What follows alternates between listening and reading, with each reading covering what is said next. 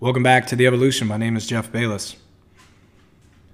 With this project, I've always tried to diversify the people I have on to ensure that I'm interviewing people that have positive messages to help us all keep things uh, focused in the direction of growth, improvement, mental, physical, and spiritual well being. And this week I have my friend Clayton Ritter. He's a pastor at the Seashore Church here in Virginia Beach. Uh, I got to know him through cycling and running and uh, the triathlon uh, community. Uh, but he's got a lot of a lot of wisdom here uh, that you're going to hear, and uh, you know I think the the main focus is that you deserve love. You know we all deserve love, and God loves you, and He just wants to help share that message. And so we talk a little bit about his story, but we also talked that open invitation that God has for you. So enjoy. All right, man. So thanks for coming to my house. I appreciate you coming over uh, and being flexible with schedule. I know we're both pretty busy, um, but I do appreciate you taking the time and coming to my house and uh, you know sharing your message, man. So welcome. Thanks. It's good to be here. It's an honor to be on the on the podcast. Is this your first interview? Uh, not Pod- podcast interview? First podcast interview, right, yes. cool. But I've had a chance to listen to a couple years so far, and I really like it. I love, I love this whole theme of resilient, resiliency. It's been great. Awesome. Yeah, and I, I, we had talked off show like about uh, your podcast, and I, I respect what you're doing there with putting the word of God out there for people that Yeah. may not, maybe they have whatever hang up or reason from coming through the door, and you're, you're banging down their door with the word, you know, just, or maybe not banging down their door, but making it ex- very accessible. And so I, you know, I respect that too, man. That's really cool what you're doing there. Yeah, cool. It's it's something we honestly don't put a lot of effort into. Our Seashore Church message of the week. Uh, it's basically our Sunday message that we have in our church every Sunday night, and we just put that message on our podcast. But you know, we came to realize that that really has the ability to reach so many more people than a service does. More people than could fit in a building can listen to a podcast. Uh, and it's free, so it's it's great. It's free for us to produce. It's free for people to listen to, and it's just a great way of getting the gospel out to as many people as possible very efficiently. Yeah, we love the, the platform. Well, and it says a lot about your intentions too, right? So, you know, what, why are we trying to get people to God? Why are we trying to get people to hmm. spirituality? Is it because we're trying to be Joel Osteen and fill this cathedral, this huge theater full of people and make a bunch of money? Or is it because, like, we actually believe in the work that we're doing? Yeah. Right. And uh, I think if you're a person that, like yourself in the position that you're in, if you actually put the word out there for hmm. free, say, hmm. hey, look, you know, we'd love for you to come to service, Yeah, but if you can't, I still want you to get the word. Yeah. Right? it is. It is. You know, Yeah. God God, uh, God doesn't live in a building. Mm-hmm. He We're in church right now, brother. we're in church right now. That's Absolutely. right.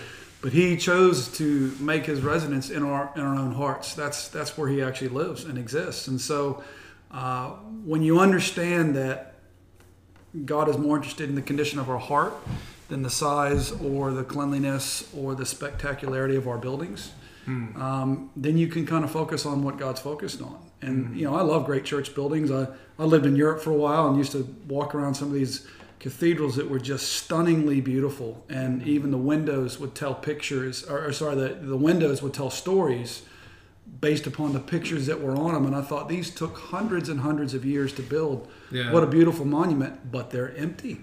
Oh, yeah. So what's the point? Are they still fulfilling the purpose that they had when they were originally built? And God chooses to make his dwelling with us and in us, that we are a temple of the Holy Spirit, is what the Bible says. And so I think there's a lot more efficient ways to focus on what God's focused on, and that is winning hearts and winning souls. Uh, than sometimes building buildings. Not against building buildings, but if it becomes the focus above reaching people, um, I, I think you can run into some challenges. So we, I, I know it's been said before that water's free, but it takes money to get it to people. mm-hmm. Yeah. But the plumbing's not. Um, but hey, this plumbing's pretty free. Yeah, right. Yeah. Podcasts are actually like having free plumbing in your house. It's great. So, You know that that resonates with me too because uh, I shared this probably just on my last podcast, but for a lot of years, and we're both into triathlon and Yeah. running and cycling and stuff. And uh, I mean, if you went through my entire house right now, you would not find any trophies anywhere. I just, I you know, and I don't, I don't poo-poo anybody that does Yeah, that. yeah. Uh, but for me, it became about the trophy, and so I had to donate those to remind myself yeah, that it's about the self growth. This, you know, it's the investment in Jeff right. not the investment in this bronze. You know, I, like I'm not. I know I have friends that love the trophies, you know, Sure. and that that's cool, and I, I take them and take a picture with them every time. But Yeah. um, yeah, that, that resonates with me too. Like it's not about the building. Like I said, we're in Yeah. church now. It's Yeah. whatever you're striving for. I think a lot of times when you get to that, if, if it's not a constant practice or discipline, you know, you can get to the point where Yeah. what's the next thing? Yeah. What's the next thing? What's the next thing? And That's then great. Why are we doing it? Right? That's funny you mentioned the medals because I'm sure you have quite a few more of them than I do.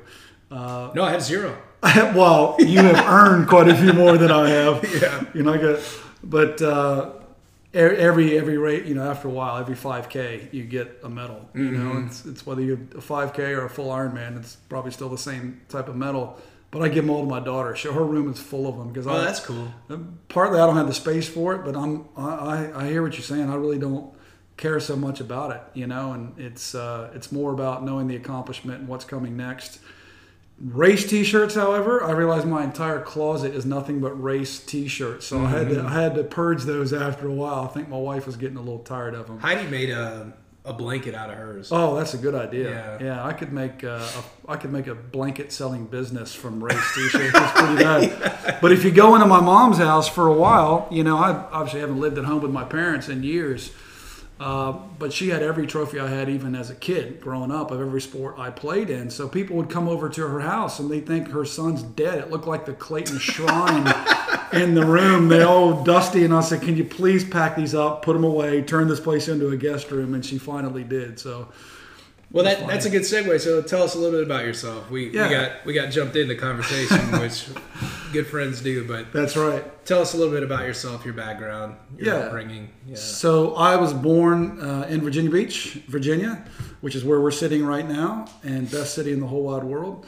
And grew up in the Kempsville area. Went to Kempsville High School. Played a lot of sports as a kid, but um, between my ninth and tenth grade year, which when I was going to school, ninth grade was still junior high, not even middle school, junior high. And then high school was 10th, 11th, and 12th grade. So between ninth and 10th grade, so the summer before I went into high school, I went from six foot one to six foot six over the summer. So That's all you know. I'm six eight now. Yeah, So it took me another couple years to grow the extra two inches, but uh, I really shot up, and to the point when you know I played soccer and baseball and um, did a lot of other sports, and I think my feet were just too big to juggle a soccer ball anymore. So I thought I'd probably focus more on basketball. Um, had a great program at Kempsville High School and had a pretty good senior year, and a lot of colleges started come knocking down the door, offering me scholarships. Uh, ended up signing with James Madison University, go Dukes, and played there for four years. Uh, had some, we had some really, really good teams. We won our conference regular season every year that I was there. Uh, Lefty Driesell was my coach, and uh, great, great program. My senior year, we had to win the conference tournament in order to make the NCAA tournament. And we fi- we got to the finals, but we had never won this tournament in, in all four years that I had been there. So we hadn't made the NCAAs. And we finally got to the championship again in my senior year. Uh, and we're playing Old Dominion, kind of our arch rival.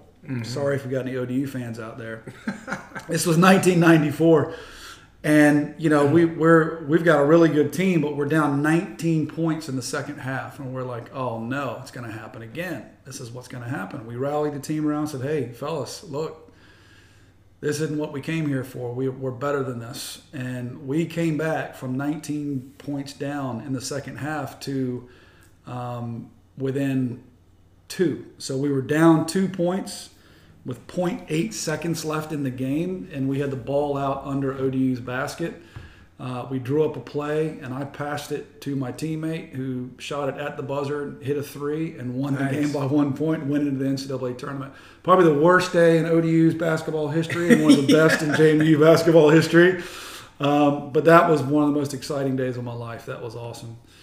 Um, and so from there, we played in the NCAA tournament. I had a really good game against University of Florida, who went on to the Final Four that year.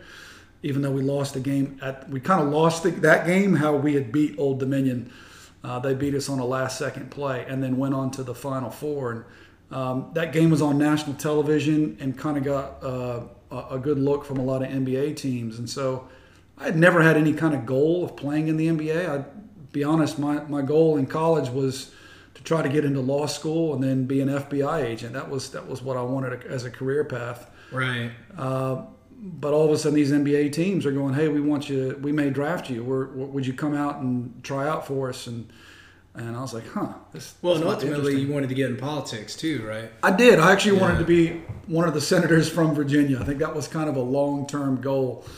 Uh, don't know that I'd want to be these days the way politics are going, but that was kind of a long-term goal for me. I think it is telling of your personality, though, that you were willing to be of service. Like you knew Yeah. that you wanted to be of service even at a young age. Yeah, You know, the sports were self fulfilling, sure, or maybe the team building, sure.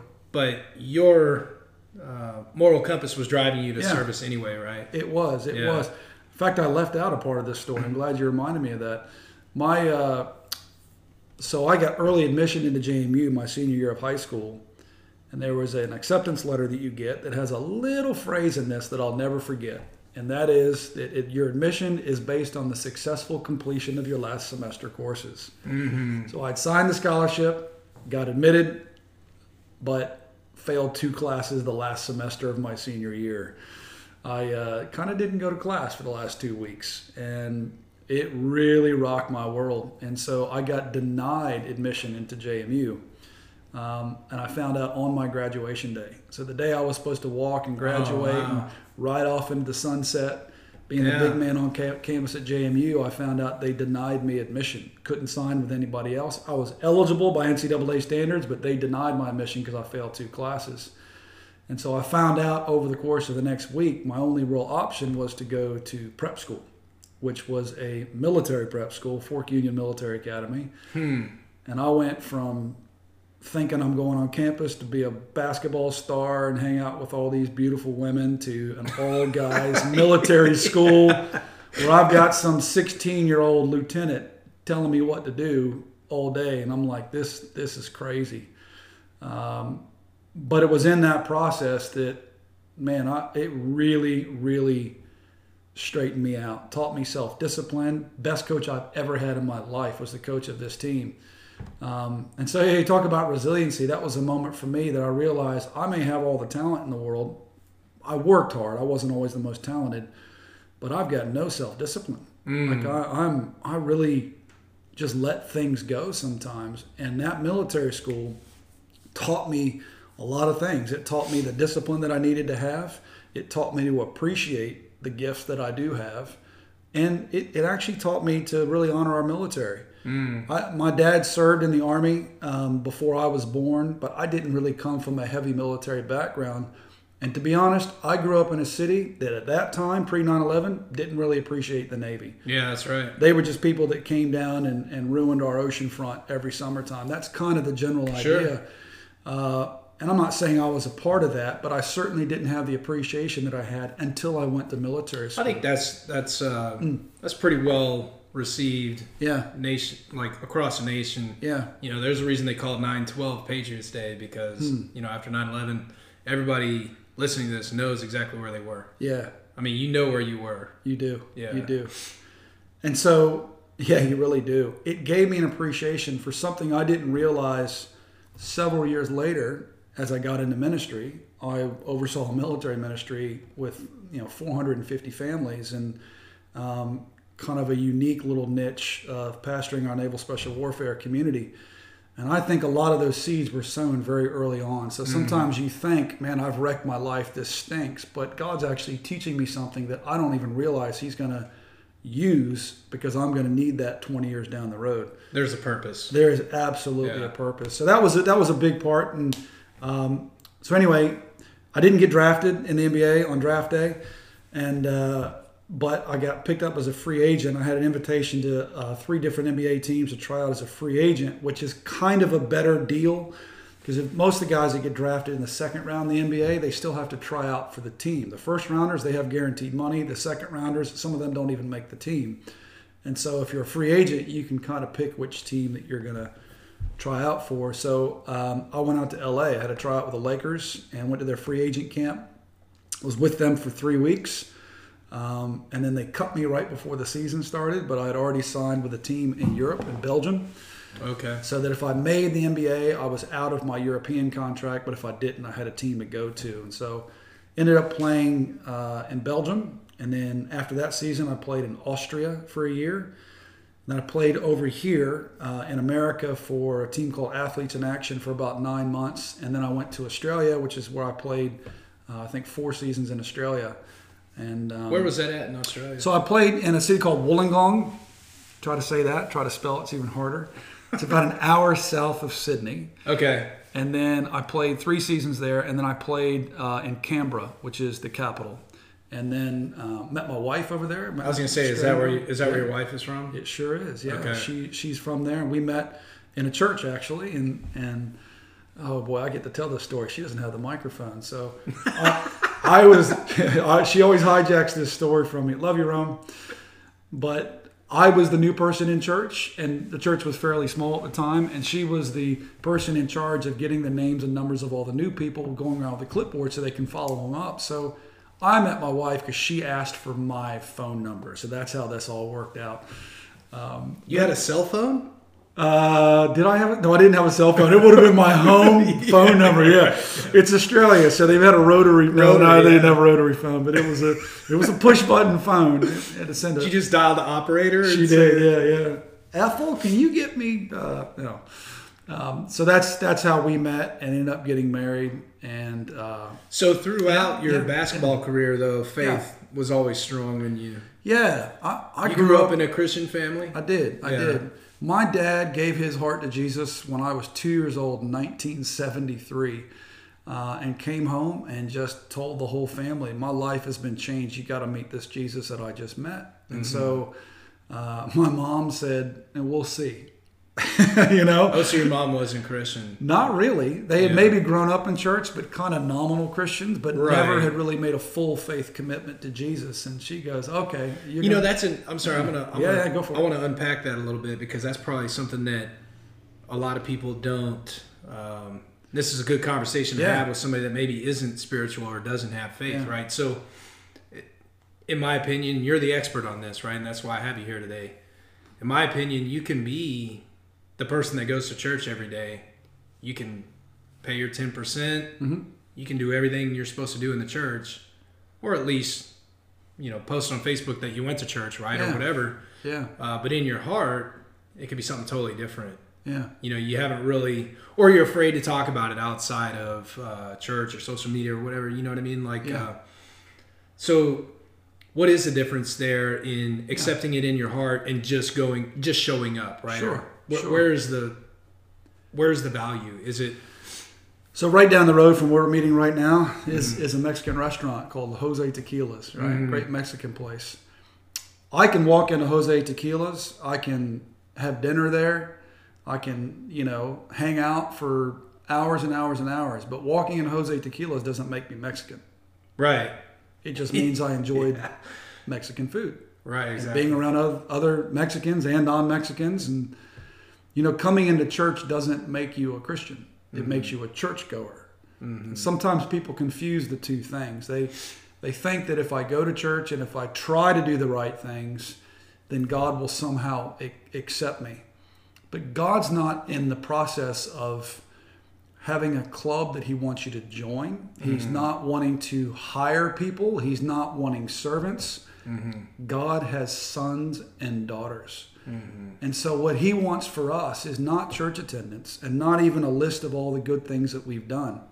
In fact, He says, All the good things you've done, no matter how good they are, in my face are like filthy rags. That's how far apart we actually are from being in this relationship with God. We can't do enough good things to outweigh the bad things in our life. We just can't. And so I, I, I see people that kind of spin their wheels trying to earn the love of God, earn the favor of God, or trying to be a part of the crew.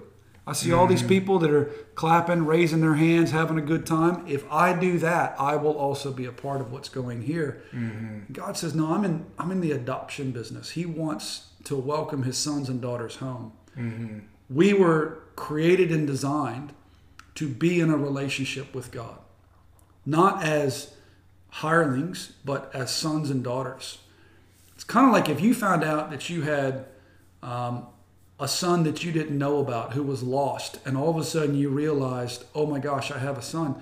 What would you not do to go find that son and get that son back? Definitely. That's what he did for us. Although he knew we were sons, we were the ones who were lost, not not him. And so he sent his son Jesus to get us back, to in some ways buy us back, because we had sold ourselves to the world. And God said, "I will give what's most precious to me to win you back." As a pastor, and we'll get back to your story. Yeah, yeah, but yeah, I, I, yeah. This is this is good stuff here. So, as a pastor, do you encounter people that, um, you know, or there are there times where you're thinking to yourself, "Man, like this person shows up to church every day, but I'm just not reaching them." Yeah. And and what can I? What do you? What, how do you deal with that? And how Yeah. do you how do you try to not necessarily win them, but how do Yeah. you, you know, try to reach them on Sure. their level? Like, do, Yeah. do you see people in your church that, you know, just come and don't really, or on the opposite spectrum, do you Mm-hmm. see people that are completely, you're like, wow, that guy gets it. Like, Jesus is in that guy's heart, Yeah, you know, yeah. but they still don't go to church. Yeah. Right? So, where are you at with that, like, as far as the Yeah. delineation there? I think sometimes it's what are you asking? Do we have people in our church who aren't Christians? Well, it's two questions. no, I'm it's sorry. yeah, no, yeah. I, but I think it's it's That was the first question. You're on the right track, and Yeah. yeah, absolutely. yeah. It's it's me walking in the Mexican restaurant. It doesn't make me a Mexican because I'm in Sure. the restaurant. Sure, sure. It doesn't make me a Christian just because I am in church. Mm-hmm. What makes me a Christian is that I have surrendered my heart to God. I've responded to His invitation of love to me to be a part of His family, to let Him forgive me of my sins. Yeah. And as the Bible says, cleanse me of all unrighteousness. So God takes all of our, not just the things that we've done wrong, but actually our imperfection. Mm-hmm. You and I do triathlon, right? We love to run. Mm-hmm. I've never had a perfect triathlon. I've never, I've, I've never had a perfect race. There's no such thing, right? like you do the best you can, but you know the most frustrating things about these is there's always somebody faster mm-hmm. you know and and or you can always have a bad day. The, the, it's the pursuit of perfection but you never actually get it. Mm-hmm. Um, that's what it kind of like is trying to have a relationship with god based upon the things that we do. Mm-hmm. Being a christian is responding to his invitation to make us perfect or righteous as the bible calls it. We can stand before god who is fully perfect fully holy because he makes us perfect. Yeah, I think what's what's remarkable about what you said there and what you said earlier is that uh, you know you didn't know that you had this this uh, this purpose in life early on, but you knew it was going to be you were going to be something of service, right? FBI Yes. Yeah. or senator Yeah. or whatever. Yeah. But God had a plan for you, right? it is kind of a cliche thing to say, Yeah. like, well, God has a plan, and some people Yeah. really dismiss that because they're like. I don't want to hear that. Like I'm in control of my own destiny, and in, and in some ways you are. It's a lot of mm-hmm. little decisions you make that you know put you on a different trajectory in life, right? Yeah. But I, I, from my own personal experience and knowing your story, Yeah. it uh, there are decisions you make that can get you on the right path. Yeah. But I don't think you have it all figured out, and there is something higher mm-hmm. than you. Mm. Even if you're not a Christian, I mean, you and I are both Christians, and we believe that mm-hmm. Jesus Christ and God is the reason. But like in my own life, I've seen the change in me as I accepted more of Jesus into my heart. Yeah. The ability to do good and reach people and help. And Sure. you know what's interesting though is like I didn't expect anything in return, Uh huh. and it's just like overabundance. Yeah. Isn't that weird? It is. like, Yeah. Well, not weird, but isn't that great? Like, you know, you don't expect it, you don't plan for it, It is weird. and then what happens is you get rewarded. Yeah. Yeah. Anyway. It is weird. Do you know the word weird? If you look up the bo- the, the word weird in your dictionary, mm. the actual definition of weird is pertaining to the supernatural. Oh, cool. It just kind of got hijacked to mean something else these Interesting. days. Maybe not in modern technology, but when people say, "Oh, that's weird," what you're describing is pertaining to the supernatural. It's a supernatural occurrence that happens in your heart. Yeah. When you do exactly what you said it, and that is surrender your heart to Jesus. You're not surrendering him your heart to someone who uh, wants bad things for you or wants to manipulate and control you. You're surrendering it to the one who created your heart to begin with Yeah. Right. who has invited you, who has demonstrated his love for you by sacrificing his own son so that you could be in a relationship with him. That's how much God demonstrates his love. You're responding to that love invitation. And when you do, there is a supernatural occurrence that happens in your heart. In fact, Jesus said, Anyone who believes in me, streams of living water will flow from within him. Hmm. And he said, by this, he was talking about the Holy Spirit, which would come later. That when you make that conscious decision to give your heart to him, because remember, you do have the freedom of choice, but you don't have the freedom of consequence. oh, interesting. So I can go out and crash my car into somebody else. I have a choice, the freedom to choose that. I don't have the freedom of the consequence that I'll have when the police show up. Right. So we can do what we want with our own soul, but we can't choose the consequences of those decisions. Yeah. You can only control what's in the now. That's right. Yeah. And so when you make the decision to surrender your heart to Him, the consequence is streams of living water that come out. Yeah. And that means there's enough refreshment and nourishment for you and for those around you. I thought it was pretty interesting. Uh, the last week at my church, or the last probably four weeks in my church, the pastor's been using this analogy of a rope. Yeah. and he's got the super long rope and it's a good visual aid because the rope goes off stage and so you can't even see how long it is right uh-huh. it's just you know i don't know white rope about an inch in diameter and then he's got like three pieces of tape you know green red and blue and the green represents your adolescence when you're still figuring out if you believe or you know if you're going to be a good person or a bad person or whatever that you know you- you're just still confused in life right Yeah.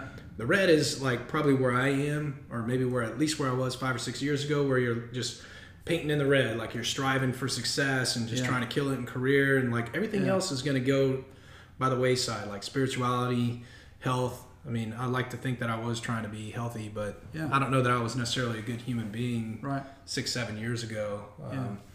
And then, like, your focus is at a certain point, it's on your retirement and Mm. how you're going to live into your retirement. Yeah. Right. So, your retirement's from 75, 65, whenever you decide to retire until you die. Right. Okay. So, you focused on Mm. two inches of this rope that's 3,000 feet in length. Right. And so, you know, it's kind of like you were saying, you can control the now.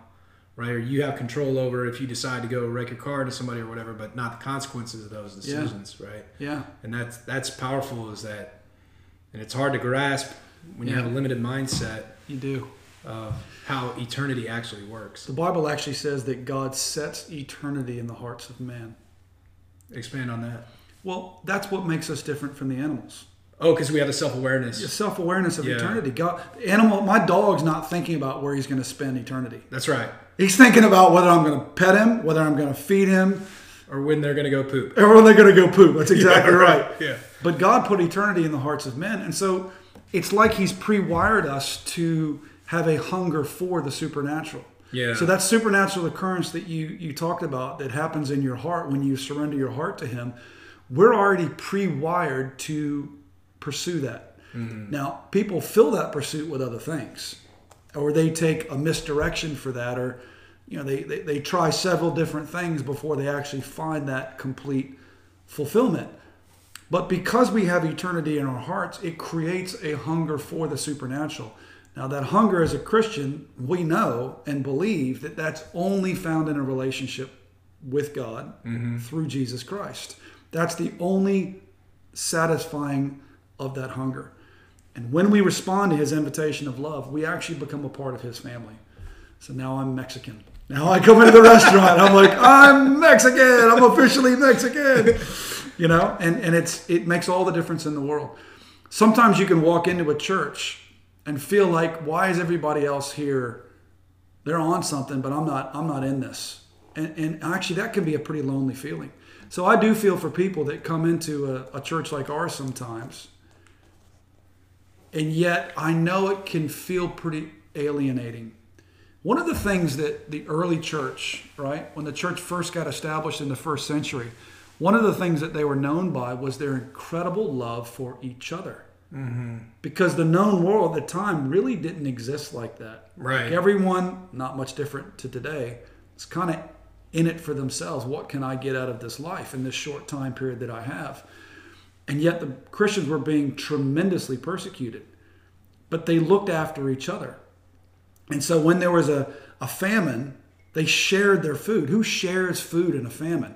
When people were sick with a plague, it was the church that looked after these plague victims and kind of became a hospice for people who were dying. And the rest of the world's going, no, no, no, no. We, we put those on the side of the road and keep going. Mm-hmm. And they go, no, bring them here. And so the rest of the world looked at this culture of love that the church had and went, I don't know what that is, but I, I'm definitely not that.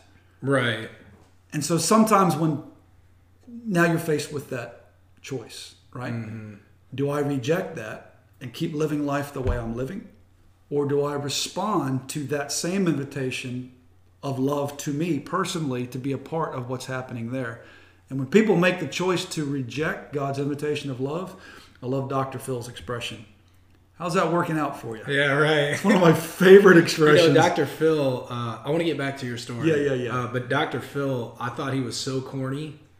Uh, and then I started listening to his podcast maybe about six months uh-huh. ago, and I'm like, oh man, this guy's like yeah. a professional. Like he gets it. He like is. He is. He, I mean, if, if, you go to have like a heart surgery or uh-huh. brain surgery, you want a guy that's yeah gone to school for that, right? Yeah, that's right. Dr. Phil has gone to school for that. Yes. Yeah he's he's got some stuff figured out. But uh, but that's that's talking about the fruit of your life. When I say how's that working out for you, the Bible says you can judge a tree by its fruit. Mm-hmm. So what I mean by that is, okay, you've chosen to reject God. What's the fruit of your life been? Oh right. Have you actually exhibited the kind of fruit that can not only feed you but feed others? But yet the Bible talks about the fruit of the Spirit love, joy, peace, patience, kindness, gentleness, faithfulness, self control those are the things that come about. That's the fruit that comes from a surrendered heart. I listened to, to your God. sermon about that. Yeah, yeah, that was a good one. Yeah. And and uh, that's what I want to bear in my life. I, mm. I, I, that's what I want to give to my family and to my friends. And in the early church, that's what people noticed is you've got all of the outward pressure in the world, but what's coming out of you is living water, is love, and you have all these incredible characteristics. They wouldn't know to call it a fruit of the spirit, but it doesn't make sense. It doesn't compute. It doesn't add up. Yeah, two plus two is five. Yes, yeah, two plus two is whatever God says it is. That's right. right. And yeah. and so you're faced with that choice. Do I enter in and submit to that relationship with Him, or or do I just come in, but not actually ever surrender my heart? That's probably the hardest thing for me to see. Is they get into a culture of what what we call revival, people being revived from the inside, which only happens when we surrender every area of our heart to God, is when they come into that culture of it, but yet they keep these places in their hearts closed off to Him. Hmm. And, and, and they feel the tug. They feel God going, hey, I, I want to deal with that thing that's in your heart, that's in your past, that's in your thinking, that's you know, whatever it is, that those dark places in our hearts, that everybody's got them to whatever degree it is and whatever the topic is. Everyone has oh, yeah. a dark place in their heart. And when you become a son of God, when you realize that you're a son of God, and you surrender your heart to Him, He begins to put His finger on things. He says, I want to deal with that dark place that you haven't wanted to go to. We're going to shine some light on it. We're going to shine some light on it. But yeah. the reason I'm doing it is because I want to remove that mm. and fill it with me. Mm-hmm. And some people have been so used to guarding that dark place or afraid that if I open this up, I can't close it back up again. Mm-hmm. That they've become more familiar with keeping it than they are with letting God deal with it. Because my life may be a mess, but it's a familiar mess. Right. Oh, you just described 2000. Yeah seven to 2012 for me or something. Yeah, I mean, yeah, yeah. Yeah, I mean, join, join, the club. Me too, man. Yeah, right. I, this might be a mess, but I know how to manage my mess. Exactly. God doesn't want us to manage it. He put up these walls, these barriers, oh, these masks. Great. You know, wear this mask. Yeah, it's great. And yet He wants to serve it an eviction notice, and we want to manage it. And so that's the hard part is seeing people in church that have not yet crossed that threshold. Because then, if you're in a revival culture, mm-hmm. it gets uncomfortable. Not, Oh, right. Not because the leaders are standing up saying, you have to let God into your heart. It's because the Holy Spirit Himself is probing. And you feel that touch, and you're like, oh, I don't want to deal with that right now. And so mm-hmm. now you're faced with do I let Him in or do I leave? And we've had people that have left our church because not nothing that we've said, they just go, I just can't stay here anymore. And for a while, and you, I'm a pastor. They're pastor. probably battling guilt, right? Well, I'm a pastor. I want everybody to stay. You know what I mean? It's it's Yeah. who grows a church and goes on. I want to lose people. No, everybody. You know, you want people to stay, but I'm not going to compromise this culture of revival. That um, it- it's it's God doing this. And I had one of our key leaders came in one day. He told me this. He goes, I knew the moment I set foot in this church, and I'm just I'm talking about Seashore, but this is any type of revival culture church that I'm talking about. He said I had a choice. I could either humble myself or I could leave. Yeah, right. And I went, ooh. There's a part of me, the pastor side of me, that's like, I hope he didn't think he had to leave. But he goes, no, I, I chose to humble myself. By humble, he means I opened up my heart. Well, I think a lot of us are driven by our own egos. You know? Sure. And I I don't mean ego in the sense of, uh, you know, I'm muscular, I'm Yeah. strong, or I I'm- got this. yeah, it's more about Yeah. like we're driven by what we think it's all about us. Yes. Do you know what I mean? Like, Yes. not not like okay, I'm a millionaire, or I'm strong, or I'm an Ironman triathlete with all these medals, or you saw the deer trophies that I have on the wall. Like, Hey, look, you got some amazing deer trophies down I'll send you home with some venison, man. That, yeah, for Really? sure. Yeah, for sure. oh, man. Yeah, definitely. My Um, wife wanted me to start hunting just because I fed her venison once. She loves venison. I got you, man. I'll send you out with something for sure. You rock. But so you know, I don't mean that type of ego. Yes. I mean the ego in the in philosophy of you know it's about us. Yeah. And this is why I think this podcast will resonate. Even if you're not a Christian, this will resonate with a person that's in Yeah. a dark place because it's not about you. Yeah. It's not about you. It's not about what you're going through. Yeah. It's not about your sins. It's not Mm-hmm. about your struggle. It's not about your uh, addiction, your eating disorder, your infidelity, Mm-hmm. your debt. I've got guys. I, I've if you've listened to any of my podcasts, like I've been completely honest about Yeah. every fault Yeah. I've ever had in the world. Yeah. But you know what? I had to exactly like the key leader in your church said. Yeah. I had to humble myself. Yeah. And God has a plan, uh, given your purpose, whatever that is for you. Everybody's story is different, but what I've noticed is once I started sharing my story, Yeah. it's not unique at all. Yeah. It's not. Yeah. It's every man's story. It's every person's story. Yeah. We all struggle. We all have issues. You just have to let go of your ego, Yeah. realize that it's bigger than you, and there is something higher than you guiding you in the direction if you'll listen to those things You bet. and pay attention to those, you know, Yeah. those signs. And I personally believe that, yeah, Jesus Christ coming into my heart, Yeah. I mean, it saved my life. Yeah. That and my wife saved my life. Yeah. Like we said off show, I mean, I, I would not be here right now if it weren't for Jesus Christ in my life and my wife, Yeah. you know? It's awesome, Jeff. I, I have really appreciated hearing not just your story, but your willingness to be vulnerable in, in a lot of areas in your life that a lot of guys aren't. We're really good at covering stuff. We're really Oh, good yeah. at fake it till you make it. Oh, You know? yeah. Like I was sexually abused, so now I'm not a man. Yeah. No, Yeah. no, man. Like Yeah. I'm, I'm probably one of the manliest men you'll ever meet. Yeah. That's a part of my past, you know. It's not who I am, and that's something that happened. It's not Yeah. who you are. Yeah. I think we get hung up in that a lot too. Is like, okay, this snapshot in time was something that I did, or something that someone did to me, or a choice that I made. That's not who you are. Yeah. That was a snapshot in time, and I don't think God sees us in that way. Yeah. You know what I mean? Like, I do. God doesn't see you for your, you know, your past or your Yeah. your previous sins. He sees you for who you are now and how you show up every day Yeah. with good intentions. Can, can I go there with this? Yeah. So you talked about, am I a man? You know, can I not be a man because I was sexually abused? Mm-hmm. You know, uh, look, I we both know guys that are just hard, man. They're you know Iron Men and you know incredible athletes, Mm-hmm. you know team guys, all kinds of stuff. And I was and- just gonna say pipe hitters. yeah, pipe hitters. That's a good that's a good phrase. That's all exterior stuff. Mm-hmm. What makes you a man is not that you are this incredible hard athlete and you're able to endure pain. That doesn't make you a man.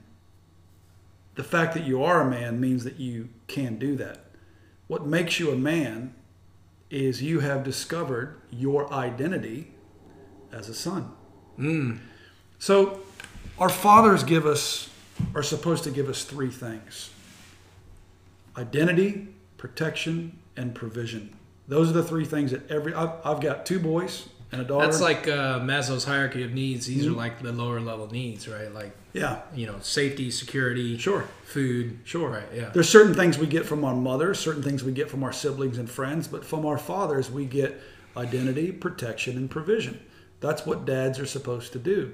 Now, what happens when you have a dad that gave none of those three, or actually gave the opposite of those rather than protecting, he abused? You're in a dilemma.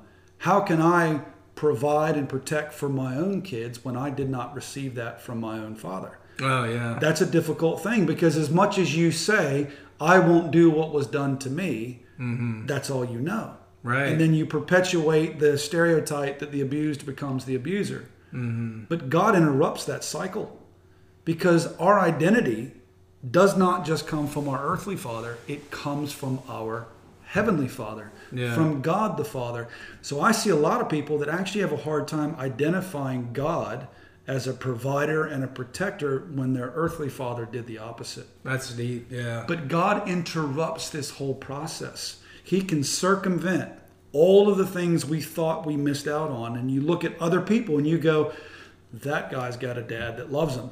I didn't have that. I'm damaged goods. I'll try my best, but I'll never be like that. And the Father, the That's a self fulfilling pros. Uh, it absolutely is. Yeah. But the Heavenly Father says, No, no, no. I know the plans I have for you, Jeff, not to harm you, but to prosper you and to give you hope and a future. And I have created you in my image. And I'm going to begin to show you what this image is. You don't have to get this image from other people. You don't have to get this image from your own background, but me, your Heavenly Father, will show you and I'll speak to you in a way that you can understand, that you can hear me, and I'm going to show you who you are. Yeah. And it is a powerful process. So now, your identity, my identity as a man, doesn't come from the myriad of triathlon videos I watch on TV and go, I want to be Jan Frodeno. Mm-hmm. It's not trying to be somebody else. It's not by the things that I do or the things that I accomplish or the things that I don't do. I'm not an abuser, so I'm a provider. No, it comes from my identity that I get from my Heavenly Father. Mm-hmm. And so now I can go run marathons and triathlons, not to prove anything, but because I know who I am. And boy, is it different when you approach life knowing who you are rather than approaching life trying to get it to tell you who you are. Yeah, and um, that's a lot of good stuff you just said there. Um, and I think too, this was kind of on my mind of things to ask you. Is like, uh, and we can go there too. Uh, the naysayers, right? The people that Yeah. may say, uh, "Okay, you're in it for this reason or another," or you know, people have uh, they don't want to be a Bible thumper Sure. right? Or they don't want to be, they don't want to be, uh, they don't want to fit into this category or whatever. Like, what are your thoughts for people that uh, have this? So, in in reference to you saying like, I'm doing this because I know who I am. Yeah. Like, I've done the work, I've done the research, Yeah. I've I've seen it work in my life. I know that it's brought me out of a dark place, and Yeah. it it there's and this is another question that you know a lot of people will say, okay, prove it, right? Prove it. Prove God is real. Right. Prove Jesus is real. Yeah. Prove it to me. Yeah. What do you say to the naysayers or the people that judge you for your belief? Because you say, you know, I mean, I'm with you. I'm, I'm just playing devil's Yeah. advocate Yeah. here. Yeah. Yeah. Yeah. you know, because I get this every once in a while. You know, okay, I know who I am. I know what's working for me. I know what's in my heart. I know what, and I strayed from God for a lot of years. You know, I was raised Christian, Yeah. uh, but not really. Yeah. I was raised by people that went to church Right. or sang in the choir, but Yeah. we didn't talk about God. We didn't have conversations like this. Yeah.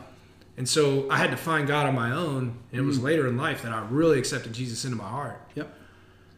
But what do you say to the people that say, okay, prove it? Hmm. You know who you are. You know God's working for you. Okay, prove it. Yeah. Yeah. What do you say to the naysayers? Prove he's not.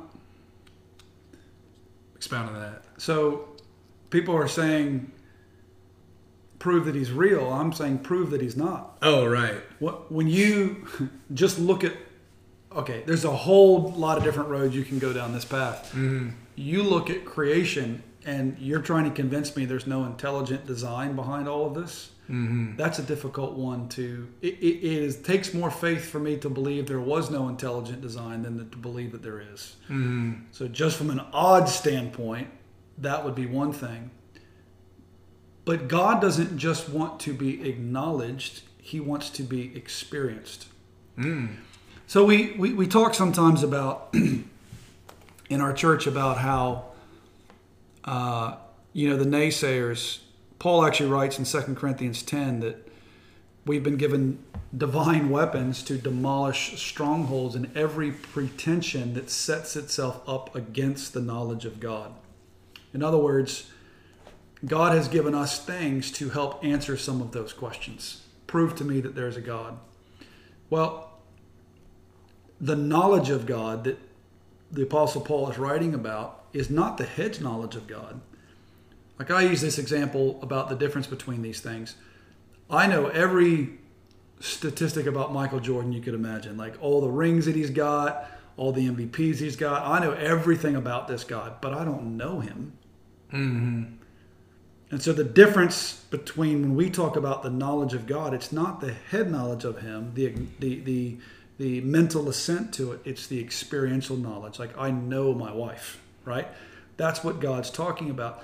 In order to really experience God, it requires that kind of knowledge, which requires faith. So the way that we experience Him is through faith. So there's always going to be an element of faith that's required in order us to for us to even perceive God. Now, hey, there's been plenty of times you're reading the Bible where God just shows up on the scene to people that were not pursuing Him at all, mm-hmm. and God just shows up. This guy named Balaam in the Old Testament, his donkey speaks to him, like God speaks to him through his donkey. Mm-hmm. That's pretty crazy, you know. And, Yeah. and there are moments like that, but I think for the average Joe, in this search of I just actually want to know truth and I want to know that this God is real. There's an element of faith that's involved in that. And we say faith is spelled R I S K, risk. You know, it takes an element of risk to mm-hmm. believe in order to see it. I think a lot of people would say, if I see it, I'll believe it. Mm-hmm. They even said that in Jesus' time. They they told Jesus, "Hey, do some more tricks for us.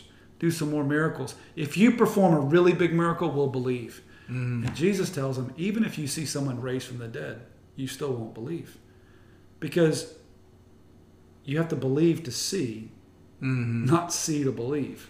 I describe it, and I, I definitely do not have the wealth of knowledge that you do in the Bible. Like I've read the Bible, but I don't know that I have studied the Bible in the way that you have, Right. in order to be able to say this to a listener that I'm an expert. So I want to get your opinion Yeah. on what I'm about to say. Not an expert, but a believer. Yeah. I describe it as a relationship. Yes. You know, it's a That's relationship. exactly what it is. So, my dad, my mom, Yeah. my wife, my kids, these are all relationships. Yes. And so I just have to have faith. I mean, you know my wife. Hmm? Clayton, I love my wife.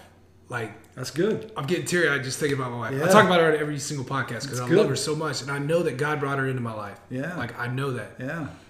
But I just have to have faith that she has my best intentions and that when she leaves the door, you know, she's Yeah. not cheating on me. She's not doing something to dishonor me. Yeah. I can sit here and say all day, you know, I could I could put things in my mind about what she could potentially be doing to harm me or my family or Yeah. our household or whatever. Yeah. I don't do that. Yeah. It's a relationship. Yep. I have faith. I have faith that my kids are going to Yeah. do well in school because they Yeah. want to be good kids. you Yeah. know? Yeah. I have I have a relationship with God that I just have to believe that Mm. God has my well being in, in in His intentions, right? I mean, Yeah. yeah, It does. It requires an, an element of faith, man. It really does. And uh, I, you, you call me a Bible expert. I appreciate that. I'm not. That's my wife. I'm married to the Bible expert. yeah, I'm a surrender expert. Like I, I want to be an expert at surrendering every area of my heart to Him, and anybody can be an expert in that because I don't, as much as I pursue knowledge and I want to know the Bible, and I do, I study it and I want to make sure that I'm, you know, understanding what God's word is for me and for us. Uh, and, and teaching is kind of what my primary role is in our, in our church. Um, but I want to be an expert in the relational stuff kind of like you like you, Yeah. you're kind of a relationship expert and you mm-hmm. understand how relationships work and and that's the way that's what god actually desires with us god god's not looking for a bunch of robots to do his will if, mm. if he was then he would have never given us free will to Free will, with. yeah. he wants us to choose to love him to respond to his invitation of love because he wants to be in a relationship with us I'll be honest, I don't get it. If I was God, I would probably not want to be in a relationship with me. I'd be busy creating universes and stuff. I can't imagine that there's anything Yeah. about me that God wants to be in a relationship with. And uh, not as a self deprecating thing. I'm just like, if I was God, I don't know that I'd be worrying about these humans, you know? The ROI is not there. No, Yeah. no. But yet, it's what he wants. And I guess sometimes I have a hard time getting my head around that. And, and maybe that's what keeps me from entering in to that relationship time and time again. But it's what heaven's going to look like. That I, I told you how he put eternity in our hearts. He doesn't want this relationship with us just while we're here on this earth. He wants this for e- eternity. I'm never not going to be a son. There's no point that I retire from sonship. Right. That's eternity. Yeah. And that's what I'm created for. That's what you're created for. And everybody listening today, God's created you for an eternal relationship with Him as a son or a daughter. That's His desire for us. And so I just enjoy being His kid, Yeah. not trying to earn it. You know, my kids don't run around the house trying to earn their sonship with me. Yeah, that's powerful. Yeah. Even when they mess up, they're still my son. You know, I was having a conversation. I won't share his name here, Hmm? but a friend of mine that I've been bringing to church, he's going through a hard time Hmm. right now. And uh, he was sitting at this table where I'm sitting right now, and Hmm. Heidi was sitting there, and I, I just looked over at him and I said, Hey, man, you deserve love. Wow. Like, Wow. it just hit me. I was like, You deserve to be loved, you know? And Yeah. maybe you thought that was going to be your ex wife, but Yeah. and I've been bringing him to church too, and that's been working for him. But uh, or it's been helping him cope. But Yeah. man, he just broke down crying as soon as I said that. Wow. Like I think a lot of us don't feel like we deserve that love, and Yeah. that's what that's what helped me was my wife's unconditional love, which eventually let me feel that grace for myself, Yeah. Where I was able to say, okay, God loves me in a real way, much Yeah. like this relationship or a relationship I should have with myself Yeah. right? You deserve to be loved Yeah. by God. Yes. Uh, and I think a lot of us don't, or it's easy to forget that, right? Yeah, yeah. I don't know. But you deserve to be loved, man. You do. you really do. I think a lot of us don't feel that way. Yeah. A lot of us feel like, you know, I'm a piece of crap because I did this or that or the other thing, and I feel all this guilt, Yeah. shame, remorse. Yeah. You deserve to be loved. He, he loves us anyway. Yeah, yeah, right. That, that blows my mind. And then I'll tell you, having kids. So I've got a 16 year old, uh, a 15 year old, and a, and a 12 year old. And having kids, man, I know you got kids. It, it it really helped me understand the heart of my heavenly Father. Oh, yeah. Remember, my daughter was born. I, my son was born, my first son, and I'm like, oh yeah, like he's here's another Ritter male to carry on the name of this im- immense source of pride. You're measuring his uh, his arm Oh, span man, to make man, sure he can play man. basketball. Well, he's six six and he plays soccer. God bless him. I love soccer. I love it, and he's really good at basketball. But he he he says, "Look, Dad, I got to find my own path." And I was like, "All right, it's cool. I respect that. yeah. Um, just go get a scholarship. That's all I ask." Yeah. But I remember he was born, and I held him, and I just went this immense feeling of pride of I'm just he hasn't done a thing. I just am so proud of him already. Like, well done, you came out. Well done, you breathe. You're breathing. breathe. You're Yeah, breathing. yeah. I'm so proud of you. And then my daughter was born, and I held her in my arms, and this was my thought. I will literally kill anyone that tries to do anything to harm this girl. It's a strange feeling. It I just with a girl, I just went, I'll kill him. I, I don't care. Like I, nothing will stop me from keeping this girl from harm. And I was like, wow, that's like two parts of our father's personality. He's so proud of us, mm-hmm. and he will not Protect. let any harm. He will protect. It's the identity. It's the protection. It's the provision. I just and, and God's going. Can you see that this is what I've done with you? And I was like, okay. I think I get it now, you know. Yeah. Um, but living with that realization is what makes me the father I want to be. What makes me the father I want to be is not because I know the Bible left and right. It's not because I had a great dad. That helps, but it's because I've gotten my identity. From Well, that, that let's bring it back to your story for a minute. Yeah, yeah. So, um, the question I would ask: So, your your dad came home when you were two, Yeah, yeah, and, yeah, and he found yeah. Jesus, right? So, you grew up in a Christian home. I did. Was there a point in your life where you pivoted and said, "Okay"? First of all, was there a point where you said, "I'm horrible at asking two part questions," but was there a part in your life where you said, "Okay, I'm going to rebel from this," or did you always stay the path? And then, if that was the case, at a certain Yeah. point, did you say? Was there a point when it actually clicked with you? Yeah. Because I hear people say like, I remember like uh, I was going to a church in uh, Deep Creek a while back, and the pastor was like, I remember exactly where I was. It was 1984. I was Uh-huh. In a barracks room. I was a boiler tech, and Yeah. you know I just got on my knees and prayed to God. Yeah. I can't tell you a date and time. I don't know. Uh, you know, and I think there wasn't a day where I was Yeah. like, okay, this is the day. Yeah. It was just gradually. And today, sitting here now, Yeah. I feel God working in my life. Yeah. You know what I mean? I can't name a time. when- Sure.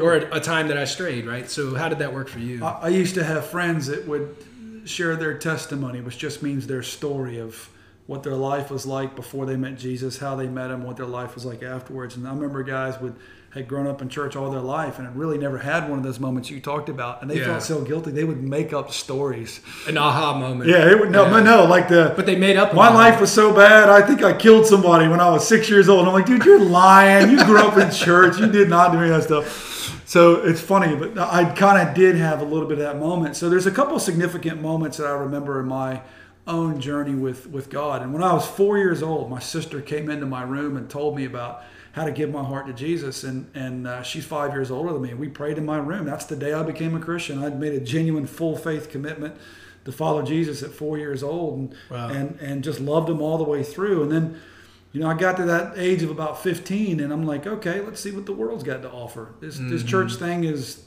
you know, the church I was in, I loved it as a kid, but when I got into high school age, it really wasn't much there for me, and um, you know, I started to have another circle of friends, and I'm like, they were partying and stuff. I said, all right, let me go, let me go check this out. And so I kind of, uh, from 15 till, gosh, probably 19, um, was going out partying Friday. I was in church every Sunday morning, but I was partying on Friday and Saturday night, man. We would go around, you know, drinking, messing around, doing all kinds of crazy stuff. And uh, I remember, I remember sitting in church taking communion, you know, the little plastic communion cups. I don't know if you had those in your church. Sitting there taking communion and looking at this thing and thinking, three hours ago this was tequila, now it's the blood of Jesus. This is, and just feeling this little bit conflicted Guilt, thing of yeah. like, man, what's going on here? But yet I knew there was this part of my heart that still belonged to God. And so there was a significant moment for me. I remember uh, I started having friends that were getting into drugs a bit more, uh, not just smoking weed, but they were doing cocaine, selling cocaine. It's kind of before the crack epidemic hit. I never did any drugs in my life, but I was always there when they were. When they were, and I being, remember being with one friend of mine, and he was I didn't realize he was doing this, but I was in the car and he was doing a cocaine deal with another high school kid who was giving him his gold jewelry so that he could get this cocaine. This kid was so addicted to it at like 16. That's the devil's drug. Yeah, and I I, mean, that's the literal there- nickname I remember sitting in that yeah. car, and I, I now I recognize that this was the voice of the Holy Spirit in my life, but I didn't know it at the time, and I just heard this voice just say, "That'll be you if things don't change." Mm-hmm. Like you can't hang around this for, even though you're not doing drugs, and you can say, I used to make the excuse, I, I drink like a fish, but as long as I don't do drugs, I'm okay. You know what I mean? And it's like, well, what's what's the point in that? And uh, Well, and you are who you surround yourself with. you are, you Yeah. are. And after a while, you know, I, oh man, how deep you want to go with this? So I remember I came home, and my mom goes, "I'm concerned about your friends. I'm concerned they might be a bad influence on you." And I looked at my mom and I said, "Maybe I'm the bad influence on them." Oh wow. I don't know why I said that, but she was like, I think that put her in her prayer closet for a year or so. you never mess with a praying mom. I was gonna say we love you, mom. Yeah. Sorry she, about oh, that she one. knows this. Hey, we all sat around the kitchen table one night, and my brother and sister started telling their stories of messing around. I started like, yeah, I started telling mine. She goes, no, you stop. You're too young. It's not your time. so, Mama, it's my time. It's my time. So anyway, we. Uh, I remember I used to work this basketball. This was the moment that all kind of hit the fan for me because what happened is I was leading a different lifestyle on Friday and Saturday than I was on Sunday morning. Still going to church, but hanging out Friday, Saturday night. And I started to get a little bit confused as to which one of these is really me. Mm-hmm. Because you can't be two different people, can you? Mm-hmm. And so it all kind of came to a head for me when I, I used to work this basketball camp in the summertime. And as part of, at the end of the basketball camp, I would always share my story, my testimony with these young campers. I tell them about how I love Jesus and I gave my heart to Him, and when I play, I play to honor Him, and you know you can know Him too. And it was just something that I did all the time. I genuinely meant it. But I left that camp on Friday, drove straight to 7-Eleven to pick up a case of beer to go to a party that night. Mm-hmm. As I'm walking out of the 7-Eleven, a kid that I had just spoken to Oh no. was walking in. That was a case of beer. I'm not saying that that was the worst sin anybody's ever committed. But for me, those two worlds suddenly collided. mm-hmm. So, see, I, I've been really good at keeping those two worlds separate for a long time. Like, I can, this, as long as this doesn't know about this, I'm good. And God just said, no, no, no. These two things will collide at some point in time. And the, the author, uh, Nathaniel Hawthorne, wrote in a book, um, one cannot live two lives for too long without becoming confused as to which one is the true. Yeah. And that line had stuck with me because I just went, I don't really know who I am. I, I wasn't a super bad guy. You know what I mean? Like, I wasn't breaking into people's homes and that sort of stuff. But I realized that my life was at a crossroads. And I know which way this road ends up, and I know which way this road ends up. And if I keep following the path that I'm on, this party lifestyle, the Bible says it leads to death and destruction. But if I commit my life to God, Mm-hmm. I know that it's a path that leads to life. I knew that, but I kept trying to straddle the fence, and I realized I can't straddle this fence anymore. So I drove an old, old 86 Ford Bronco. That's what I had. Man, I missed that truck. And I remember I, some money now. yeah. Oh man!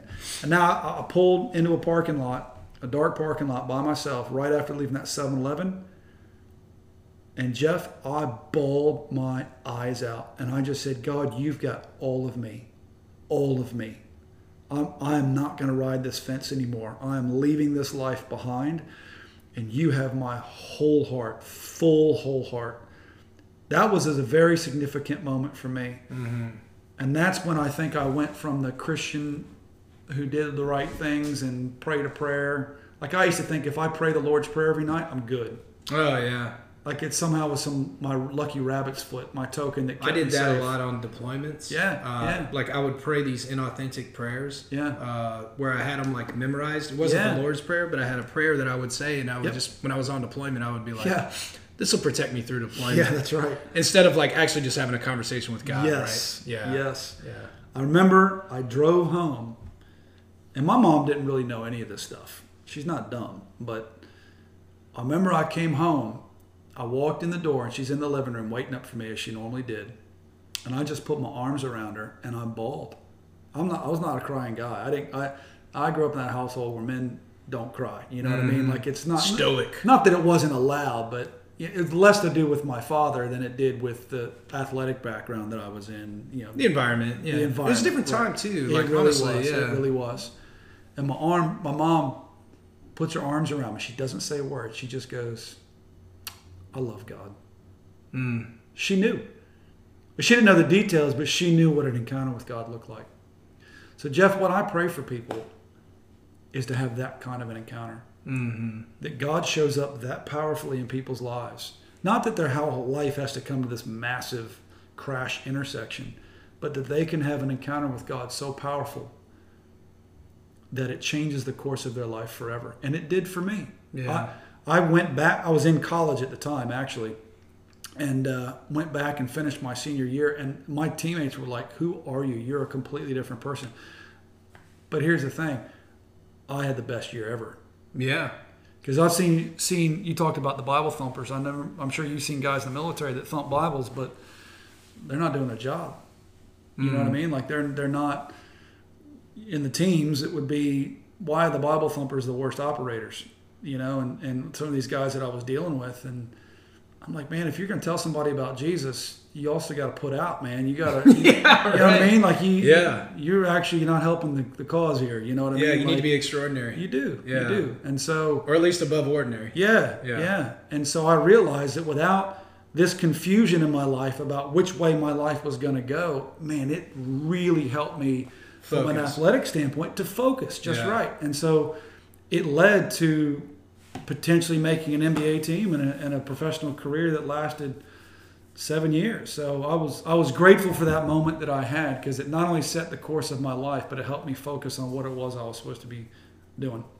But then you found something else you need to be doing, which was being a pastor. So you met your wife in Australia. We did. And yeah. then how did you guys end up back here? How did you get called back to Seashore? And So in in the process of uh, in my off season, I'd spend my off seasons here. We actually found another church here uh, in Virginia Beach that was about the size that Seashore is now, and just really felt again that call from God of, hey, this is actually where I've, I've called you, is to be a part of this church and to help it grow, and and not just help it grow, but actually the specific thing He said is, I want you to serve this couple that's leading this church and to be a son of the house. Those were the two things, and I'm like, okay, we'll uh, we'll we'll do that. And so I went back for another season in in Australia, um, another basketball season? another basketball Okay. season. Yeah.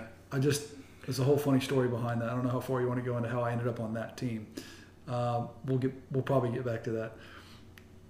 But all I could think about was coming back and being a part of this this little church in Virginia Beach. And so we I retired. I called my agent and said, "Hey, I'm done." He goes, "What do you mean?" I was like, "I'm I'm actually done. I'm I'm retiring. I'm a I'm a I think I'm gonna be a pastor." Actually, I wasn't even a pastor at the time. It was just to retire to volunteer at a church. Like I'm I'm quitting. I'll find a job doing something else. You know, with my political science degree, because everybody wants to hire a political scientist. Right? Yeah, right.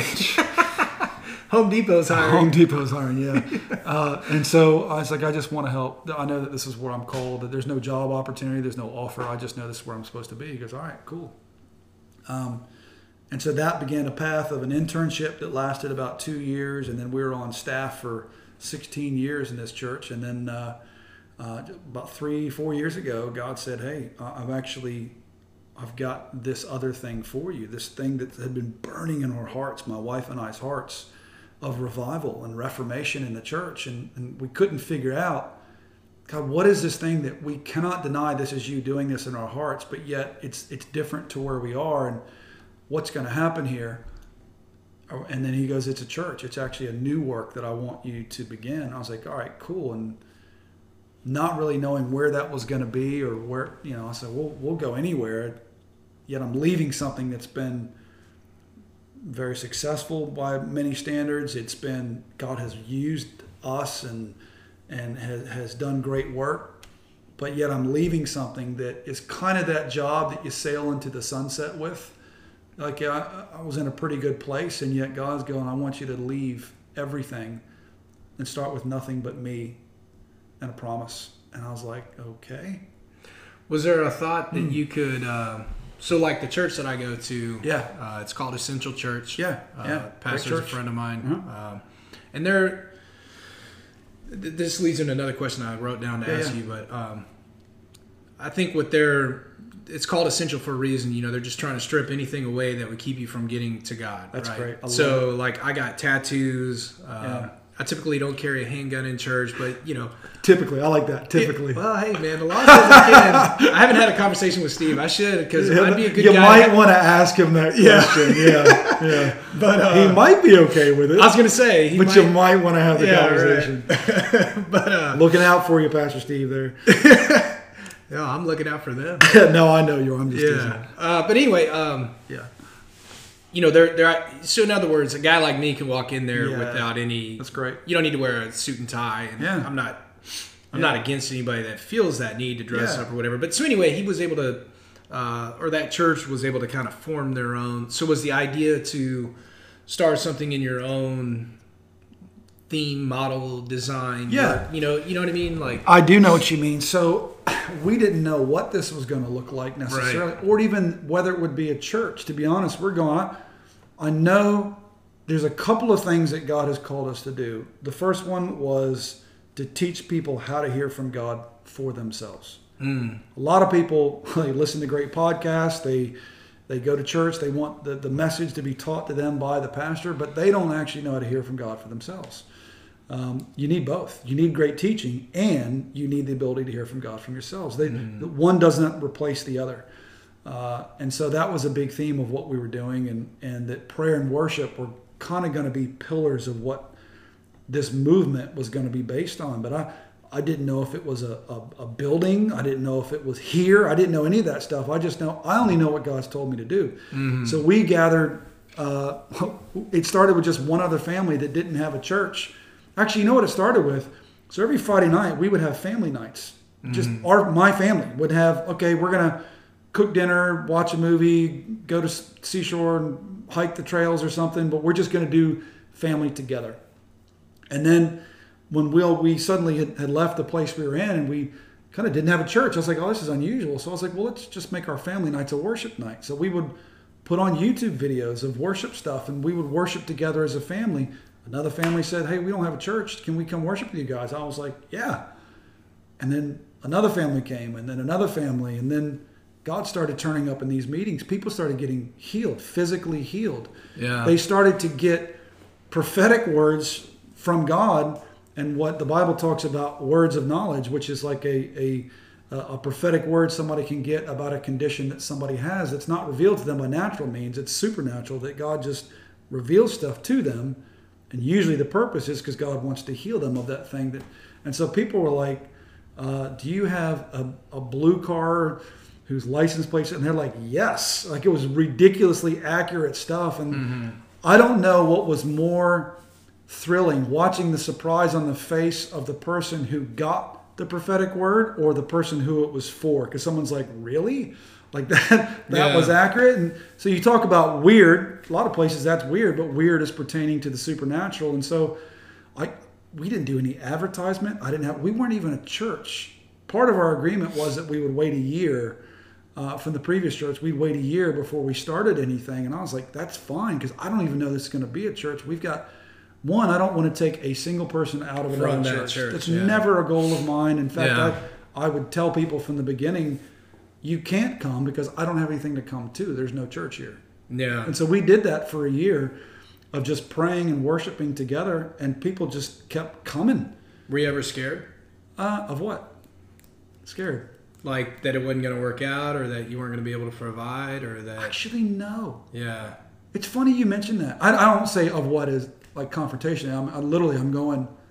So obviously the answer is no. Because Yeah. you were like, of what? I, I literally was just like, would I be? But there were certainly moments, Jeff. I could, I could fill your the rest of this podcast with God's provision for us. You know, there was not fear, but I wonder how God's going to work this out. When you have a word from Him, it's just because there was another encounter that I had. Um, I actually shared in our podcast this week, so you're gonna have to cross over to the Seashore Church Message of the Week podcast. Cool. Yeah. I'll put. by the way, I'll put uh, show notes in for the church. shameless plug, Yeah, no, shameless no. plug. But there was another encounter that I had right in this season of transitioning that God appeared and showed me some very specific things, and so having that powerful of a moment with God, um, which is as powerful as a moment in that '86 Ford Bronco. Um, I knew. I I don't know how, but I know this is going to work out. As long as I keep clean hands and a pure heart, and as long as I keep doing what God told me to do, everything's going to be fine. Jeff, we had, um, I had no job, I had no health insurance, I had no income, and, and it was like, okay, God, I have to pay my mortgage this month. I have to put food on the table tonight. How is Yeah. this going to work out? We had a person show up on our doorstep and they said I was writing out a check to, to pay something else, and God goes, "Don't write this check out there. You're to give this as a tithe to Clayton and Romy." And she shows up on our doorstep with a check written to us, Hmm. and I'm like, "No!" Right. Literally, I'm going, "No." Yeah. No one even knew what was happening, and then I'm like, "No, this this is not the plan. That no, uh, uh sorry, I can't take this." She got mad. I I like, literally, there's, we don't have a church. I can't take a personal check from people that you're considering your tithe. I, I can't. That belongs to God's house. That's not me." She got mad. She goes, "God told me. Are you telling me to disobey God for this?" Yeah.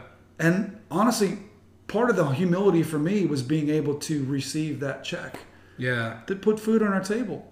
We, we had I think some people have a hard time receiving. oh Me personally, I I used to have a very hard time with receiving even compliments. yeah You know, I would always Yeah. uh, try to try to push them away, or you know, be self-deprecating. Do you know like- how annoying that is? I know. when someone can't receive a compliment Well, now when people compliment me, I like it's a conscious effort. Like I have to, I have to do it on purpose. But But I'll you do. I'll, so I make a very clunky statement, but I say I receive that. yeah, Because- that's great. I like that. That's not a clunky Yeah. statement. Well, because it would be better to say like, "Oh, I know, totally," but you know, I, it's just uncomfortable for me. So I'm like, Now you're trying to figure out when you don't get a compliment, why are they not complimenting? "Yeah, right." Yeah. Don't they know how amazing Well, I like when people say thank you for your service, right? Like I Yeah. used, they used to be a hard one for me to receive. Like I'd be like, "What do you mean? It's my job." You know what I Yeah, mean? But at yeah. a certain point, now I just say like, "Yeah, our country's worth it," or "Thank you very much," or Yeah. "I appreciate you," or something to that effect. But anyway, yeah, That's so- great, man. So yeah, those early seasons for us, we that was like something that uncorked something where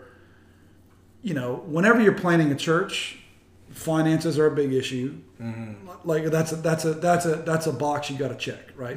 Finances, building, people. Like those are the three big things that you gotta you gotta check off. Uh, there's also calling and all that sort of stuff, which is actually calling and a word from God are actually more important than that. for sure. But most people can plan a church if they got a good plan, they got some money, they got a building, and they got some people. So that's there's there's great church planning organizations like if you got that, you can you can gather a crowd. You can even buy a year's worth of first year sermons that you can preach. You don't even have to write a message. Like there's there's great models out there that could help just build churches. And I'm not necessarily against them, but that wasn't what God called us to do. I was gonna. So that leads me into Yeah. another question I was gonna ask you. Yeah. So, you know, I, I do this public speaking for the Navy. Yeah. Uh, when I first started doing it, it was very not polished. Right. Uh, and I think that through, I mean, I've been doing it for like a year and a half, but like if I were to get up and talk about something publicly about how to moor to a buoy or conduct an amphibious operation or whatever Uh-huh. stuff, no problem. I got a PowerPoint Yeah. you know there's no like i got this this is easy because it's factual it's black and white Yeah. this is like i'm not trying to win hearts and minds i'm just trying to tell you exactly how this operation is going to be conducted Yeah. when i get up and give my talk Huh. you know my evolution through resilience talk Yeah. i mean i, I still get nervous you know what i mean because every one of them is my baby and i'm Yeah. like I'm, i really believe in what i'm doing and i know so is this just a gift from God that you have this ability to talk to people that way, or has it always been, you know, Mm. has Clayton Ritter always been the guy that could just get up in front of a crowd and, you know, Yeah. because you don't have these memorized, right? Like you have a, maybe an outline or a thought, and it's based on your spiritual experience. Right. But where where does this come from? Like where where does the Man, not not at all did I ever. They say that the, the greatest fear anybody ever has is public speaking. well or the best? What are the Death is number three. yeah right? So it's uh the the two. Wait, I don't know what the hardest is. the hardest job at a funeral is not the guy in the casket; it's the guy giving the eulogy. Yes. Right. Yes. Yeah. Well, I've done a lot of funerals. And uh, so you make a mistake at a wedding, you can laugh it off. At a funeral, you can't. So That's there's right, so yeah. much pressure. I, I fully agree with that statement. That is a that is a tough one to do. I have made more gaffes and mistakes with public speaking. It's I can't listen to myself. It's hilarious. Like it's Mm-hmm. I uh, I tell you kind of a process that I went through with all of this is you know, I, I've had the advantage of being around some of the best preachers in the world. Like not just preachers, but communicators, just mm-hmm. unbelievable. And you you're with them all the time, and you're like, I cannot do what that guy does or mm-hmm. girl. You're just like, I just that's a oh my gosh, why even bother? Like you get up and watch TD Jakes on TV, you're like, why does anybody else preach? That guy just just take his messages and put it in your church. it's just right. amazing, you know. Yeah. It's just it's it's unbelievable. But then I realized that God's given me a word. Mm-hmm. And so what I want to do is to get his word out of me. I have to get a word from him, but I want to get that thing out. And so I used to be the kind of preacher, communicator that would work really hard on messages, you know, mm-hmm. who would have the outline, write it all out, figure out your points, your illustrations, your scriptures, come up with great transitions and stories, and I would practice them and practice them. There is not one unsaved tree in my backyard, man. I've preached to mm-hmm. all of them. They all gave their hearts to Jesus from practice and practice and practice. And then when I when we started this church and it was just a living room, you can't really communicate with people like that in a living room. Yeah. You, you just got to talk to people. And here's a crazy one listen and let them talk. There's a unique thought in a church, isn't it? And so my communication style kind of changed, and I stopped preparing my messages the way that I did in the past. I stopped practicing them. That was a, that was a big one for me. I realized that I actually need to spend more time in prayer mm. than I do in practice. So I would get this word from God. I'm, I'm researching Bible stuff and I'm writing all these things and these messages, but I'd spend more time making sure that I've gotten from God what He wants for the people than I do practicing my presentation. I talk a lot about too, like it My, makes, my role's a little different than yours. I understand that. Yeah. No, no, but it makes you more relatable. Yeah. And I make this reference a lot when I see a. Well, I shouldn't even make this judgment, but when I see maybe someone or a church that isn't really, uh, they're not clicking on all cylinders Right. because it's not resonating with people because it's not authentic. And Yeah. I, I say, you know, Yeah. Jesus didn't walk around with a, you know, he didn't have a, a speech. With an iPad. Yeah, he didn't. That's a great thought. I hadn't You know thought I mean? about and, that. and- Yeah. and Jesus wasn't walking around going, yeah. hey, you know what? You're dressed this way, and you're the type of person that can afford to hear me this prepared speech. Yes. Do you know what I mean? Like Jesus walked around how he was and talked to people how they were. Man. And, you know, just I don't. Jesus didn't preach with notes. is what you're Exactly. That's a Yeah. great point. That's really good. Yeah. That's really good. I remember uh, hear, hearing uh, it was another preacher who told this story, and he was actually, if you don't know who T.D. Jakes is, if you're listening to this, he's like the best preacher in the world, right? And uh, he, he was telling the story where this guy got invited to preach for for T.D. Jakes. He was one of the guest speakers, and he starts to like get his stuff together to go up to the podium, you know, and and, and preach in his church and he picks up his notebook and TD Jakes looks at him and goes, What are you doing? He goes, I'm getting my notes together. He goes, If you don't know it by now, you ain't ready. Yeah. Right. You can't take it up there. He's like, oh, Okay, I think I do. So he started to bring his Bible up. He goes, What are you doing? he goes, I'm bringing my Bible up to read. He goes, If you don't know that, you ain't ready. So he made him go up Yeah. without a Bible or notes. And for a guy that is so reliant upon that, which I used to be, mm-hmm. that's tough. That really challenged me to go, if you don't already have it in you, you're going to be communicating from your head, not from your heart. Yeah. Right. And so I've had to learn to. I still have notes, but I actually I have a whole visual thing that I do it a little bit differently. But I, I spend more time on making sure it's in my heart than it is Yeah. in my head and on my tongue. So I might stumble through some stuff, but honestly, some of the best moments we've had in church is when I haven't given the most amazingly homiletical message ever. Mm-hmm. It's because God turned up. Yeah. Same here, man. Yeah, Yeah. Isn't that powerful? When The that first happens? time I ever shared that I had uh, like suicidal ideations, I broke down and started crying Yeah. in the middle of my talk because I'd never admitted it publicly at all. yeah, And I was like, I was just, I was looking out in the crowd and there was like 3,000 people here. And I'm like, you know what? Like, it's real. It's now or never. And Yeah. I just kind of put it out there and I started crying. And at the end of the talk, I mean, there must have been like 15 people that came up afterwards were like, thank you. Like, can I have your phone number? Or like, can we talk? And I love that you're not ashamed of those tears, man. When I talked about holding my son for the first time and saying, Yeah. You've done nothing but pro-" that's the way the father looks at you. When Oh, you yeah. shed those tears, he For goes, sure. That's my boy. That's real. That's my boy. Another thing I I did, uh, I don't know if this was the right way to do it or not, but I'm sure you can relate. And I talk a lot about uh, the importance of like a moving meditation or a movement, uh, the, the quality. I even started that Facebook group, the 2020 movement. Yeah, yeah, yeah. You know, because there's there's more value to moving your body than just good looks or Yeah. six pack abs or the trophies. Yeah. I think that that's a good time for you to gather your thoughts and get. I mean, I do listen to audiobooks and podcasts, but typically what I'll do is if I'm out on like a two hour run, I might listen to an hour and a half of a book or a podcast or your sermon, right? Or Steve Swisher, I listen to his sermon if I don't make it to church. Uh, Just to be clear, my messages aren't two hours long. It's not the whole No. morning lesson. In But, case uh, you're wondering. so I'll spend like an hour, an hour and a half of that Yeah, two yeah, hours uh, putting something positive into my, my That's brain. great, like, but the last thirty minutes, I typically just try to, you know, get in my own head and my own heart, and what am I thinking about, and gather my thoughts, and let God talk to me. And Yeah. you know that that may be a time for prayer, a time. You know, my wife would call it meditation. yeah. Um, but that's also a time where I can gather these thoughts for like how I want to present uh, something that's going to help someone. Like Right. right now it's sailors, but you know, yeah. much like your congregation, you know, it's a time for you to think about how can I resonate with someone that's really going to help them, right? Because that's what it's about, right? You and I are different Yeah. uh, realms of impact or influence, uh, but not really. Yeah. That's true. You know what I mean? Like we're both trying to be of service to human beings that need that need some uplifting Yeah. fire in their heart. Yeah. You know. Yeah. Yeah. Um, what do you think about uh, rituals in a church? Uh, so I know a lot of people are turned off. Hmm. Well, okay, no, there are two different camps here. Yeah. There are camps in like Catholicism where they love the ritual.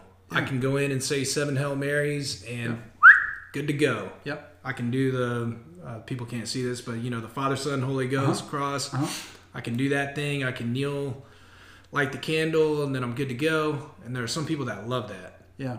There are some people that are like, I don't want any of this ritual. Sure. Like, I feel like right now we're in church. Uh, Mm-hmm. my church does do communion every Sunday. I don't really know where I'm at with that, honestly. Mm-hmm. Uh, like whether I'm for it or against it. But I'd love to hear your opinions Yeah. on why rituals exist. Yeah. Are they necessary? Are we moving away from them? Right. Do they have a place? Yeah, it's a good, it's a great question. I, I think that again, what is it God is desiring with us? It's a relationship. Mm-hmm. So if there is a ritual that helps to either begin or enhance that relationship with Him, why not? Mm-hmm. I use the example that you know, back when I was in my partying days, I'd go to bed every night. I might be blind drunk, but I'm saying the Lord's Prayer. Mm-hmm. That was my ritual. Right. But when I rededicated my life to Christ, and I said that prayer again, it was, Our Father who art in heaven, hallowed be thy name. Thy kingdom come, thy will be done on earth as it is in heaven. Can I tell you that what was once a ritual became alive to me? Mm. It was a ritual at one time that really meant nothing. It was a it was a token. But now, because my heart had been surrendered to Jesus, those exact same words were leaping out from the page into my heart. The word had become alive to me. The Bible talks about a double-edged sword. So when Jesus says, Your kingdom come, your will be done on earth as it is in heaven, God showed me if Jesus is praying on earth as it is in heaven, then we can have heaven now. Mm. Jesus doesn't say, Let your kingdom come, your will be done in heaven. He says, On earth, let your kingdom come to earth. Let heaven come to earth. Mm-hmm. Meaning we can experience heaven now. It's not just a place we go when we die, but there is an injection of the kingdom of God into this present age, into this world. It's called the church, and it's heaven. And we can have heaven now. So we don't have to just suffer and die and do our best and then go to heaven where everything is great. We can bring heaven to earth. What does that mean? It means that when I lay hands on the sick, they can be healed because heaven doesn't have sickness. And Jesus said I could do that. It means that I can have healthy relationships with other people because all relationships in heaven are healthy. And, and if heaven's come, then everything that's in heaven we can have access to now. And it changed my mind. Why? Because what was once a ritual had now become alive because I had a surrendered heart. Hmm. So things like communion, like we in our church, we celebrate communion and baptism. Those would be the two, probably what you refer to. So I'm good with both of those. yeah, Yeah. probably what you would refer to as a ritual. Did you see the video of my daughter being baptized? no. I'll share it with you before you. Yeah, leave. please do. I would Oh. love to see that. I got something in my eye, man. Heck yeah, man. Heck yeah. I'm not crying. You're crying. Yeah, right. But you know, both of those were actually things in the in the New Testament that Jesus instructed us to do. At the Last Supper, Jesus said, "Do this in remembrance of me. Whenever you do this, you're remembering me."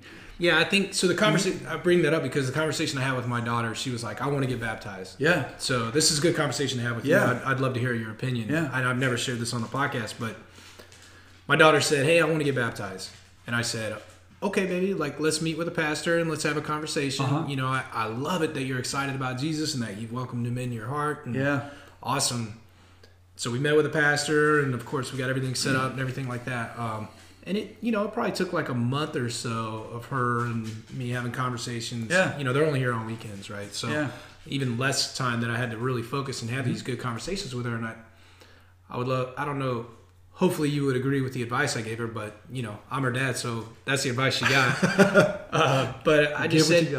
I say, hey, baby, you know, you don't need to get baptized to go to heaven, uh, and you don't need to get baptized to prove to me Yeah. that you're a Christian. That you Right. know, or I didn't want her to get baptized because I was like dragging my kids to church every Sunday, and she Sure. felt like it was something she had to do. Yeah, So I completely released her off the hook. yeah, You know, I was like, kind of like what's that saying? You know, if, if you let them go, the, you know, they'll come back if it was meant to be. yeah, And I did. I was like, hey, you do not have to do this. Yeah. Like this is this is an outward expression of your love for Jesus. yes, But it doesn't mean Jesus you can get baptized and Jesus not be in your heart. yep, Or you can not get baptized and Jesus still be in your heart. This Yeah. is an outward expression of your love for your That's relationship Great. That's a God. great way to say that. Okay, cool. Yeah, I like that. No, I like that. That's a great way to say that. It is an outward expression of an inward decision. That's exactly think- right. And I, I made the reference to like to the Navy. I was like, you know, in the Navy we have a lot of traditions. Mm-hmm. We have a lot of like rituals, retirement ceremonies, commissioning ceremonies. Yeah.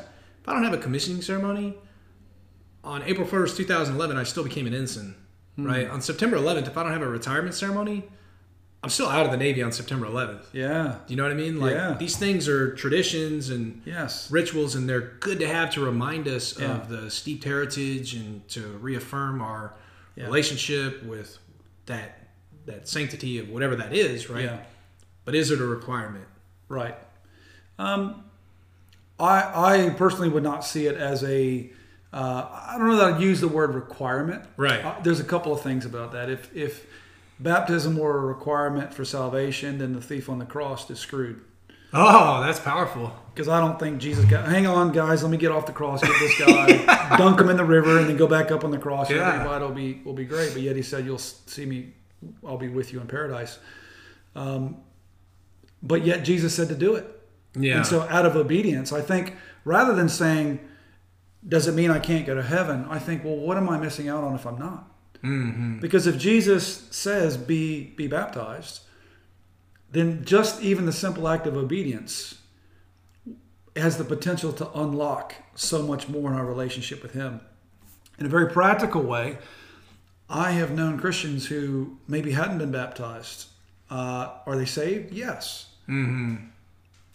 But sometimes they just remain in kind of an infant stage. And Mm. God actually wants us to do what He tells us to do. And just that simple act of obedience of, of being baptized, I I can't sit here and tell you scripture and verse, this is why it is, but I describe that process to you of how the scripture all of a sudden became alive to me. I've seen that happen when people have been water baptized. Oh, for sure. Um, and it's also kind of a symbol of joining into into the church family, Family, not an individual church, but the the church, the kingdom, the kingdom of God.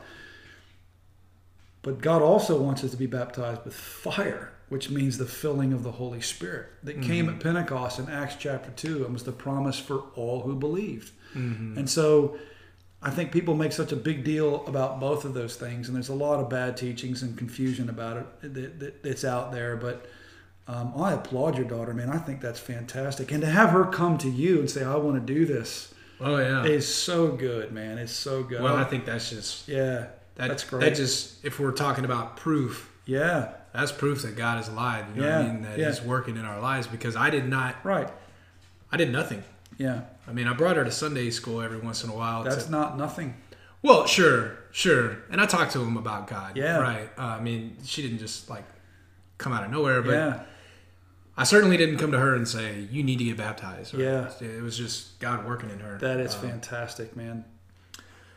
So, on the resilience piece, Uh-huh. your uh, I think a lot of people look at pastors. I know that I did until I got to know a few pastors Uh-huh. personally, like as friends, Mm-hmm. and I thought, man, these guys are just, you know, perfect, right? Or they're corrupt, right? yeah, yeah, Um, yeah. But I, I don't know that I ever thought, you know, someone. I think a lot of people, whether you're a pastor or just whatever your role is in life, you know, you're on this pedestal, you're on this podium, like Mm-hmm. Yeah. you're on a stage in front of all these people, telling them how to live their lives, right? Yeah, And yet, you're a human being too, right? yeah, So give some people uh, a few uh, things that yeah, have required some resilience in your life. yeah. That's that's actually a good point. You're either on a pedestal or downrange. You know what I mean? Yeah, Like right, You're one of those two things. You got a bullseye on you.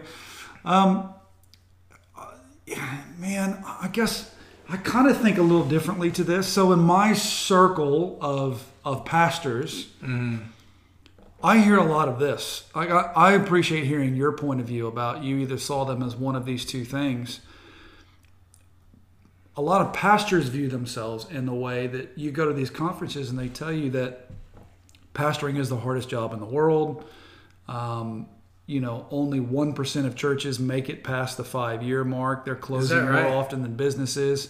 Pastors are the most depressed of the, you know, the, all these statistics. 98, I'm just throwing out statistics. 98% of pastors deal with depression or you know, have all these things. And, and it's like, well, who'd want to sign up for that? You know, and I got, I, I don't have any of those things. I've, I've faced challenges and difficulties, but, uh, I laugh when pastor, pastoring's the hardest profession in the world. I'm like, let me come take you with some of the guys that I'm pastoring right now that are on their fourth deployment mm-hmm. and they're in combat every single night, kicking down doors, having no idea what's behind that door. Let me come introduce you to a guy that I just visited in the hospital that just got shot 16 times and is still alive and tell me that pastoring is hard. Mm-hmm. Was it hard for me to go to him or was it hard to be laying in that bed? You know what I mean? And I'm like, that's that's crazy. So I guess my thinking towards it is a little bit different. So when I talk about the things that required resiliency for me, I guess I, I've got a little pushback on that sometimes because I go, you know, I'm not comparing myself to other people, but if I did, man, I've got the best. I, I, just, I wake up every day and go, I've got the best job in the world. You're grateful. I get, man, I get to tell people about Jesus. Are there bumps in the road? Sure. Will people misinterpret my intentions? Of course they will. Are they going to say bad things about me on Facebook sometimes? Yeah, mm-hmm. they do. But you know what? I'm not getting shot at. Mm. Not lately, at least. You know what I mean? Like it's giving that perspective to go. I I am a part of bringing God's kingdom to the earth, just like you are. This is the greatest privilege I've ever had in my life. Mm. It's come with some resiliency. So I left my place of employment, didn't have a paycheck, didn't have health insurance. That's a little bit daunting. I was you know? to say, there's a story. Of I got three right kids, there, yeah. and my kids are like, "All right, Dad, what's what's happening this week?" And it required resiliency, but man, I'm. It, it, it's my resiliency actually comes from those things I talked about before. My identity Mm-hmm. in God of knowing if I'm His son, God knows how to take care of His kids. yeah.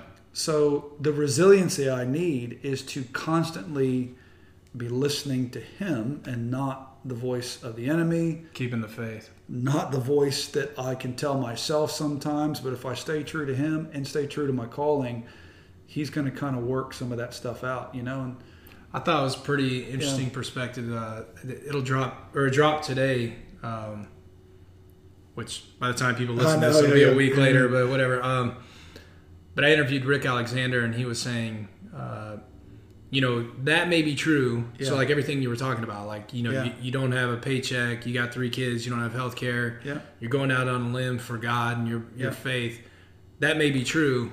yeah, And what he said was, but what else is true? yeah, you know because never at one time is one thing the truth right Mm. so these may be things that are true right now but what else is true yeah, what else is true is that god is working in you in your That's life great. and he has a purpose for you and yeah, you know what else is true is I think a good focus for people, and it sounds like you've just kind of Yeah. always had that uh, perspective of what else is true, Yeah. right? It, or what what is what is more important, Sure. right? Is is your own comfortability more important than you being a good human, Yeah. being a servant of God? Uh, you know, I, I like to say humble servant is what I Yeah, that's great. um, That's great. or servant leader. Um, Yeah.